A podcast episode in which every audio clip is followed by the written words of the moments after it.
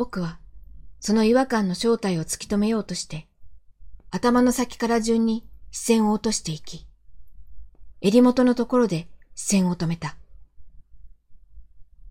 僕は、もっとよく見ようと、思わず、両手で襟を掴んで引き寄せた。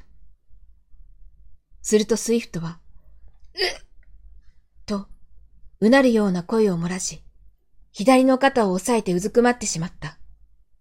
リュウドうずくまるスイフトに触れようとすると、肩から離した手で制止された。悪い。触らないでもらえるか。そう言って、僕を見上げたスイフトの額に脂汗が浮いているのが見えた。それは、どうされたのですか？はじめ、言いよどんでいた彼は、観念したのか、とつとつと話し始めた。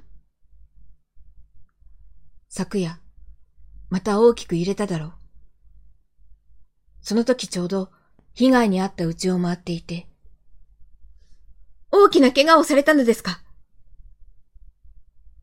僕は、掴みかからんとする勢いで彼に畳みかけると、スイフトは観念したように襟を少し開いて僕に見せた。大したことはない。少しここにひびが入っただけで済んだ。肩から鎖骨にかけて包帯が巻かれていたが、包帯で隠しきれない部分が赤黒く変色していた。よく見ると、肩だけでなく、手や顔にも擦り傷や打撲痕が見受けられた。地震が収まらなければ、もっと大きな怪我をする日が来るかもしれない。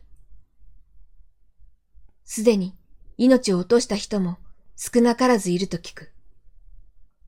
スイフトだって、いつかは怪我だけでは済まなくなる日が来るかもしれない。彼だけでなく、僕の大事な家族にも被害が出るかもしれないのだ。そのことを想像してみると、恐ろしさに体が震えてくる。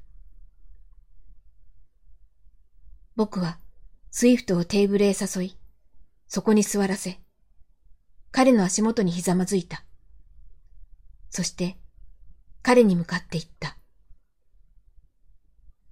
竜ド、僕は竜のもとへ行きます。ダメだ強い否定の言葉と刺さるような視線で見られて、僕は言葉に詰まった。お互いに視線を外さないままで時間が過ぎていく。ああ。僕は彼が好きなんだ。そうはっきりと自覚した僕は、揺らがない決心を彼に告げた。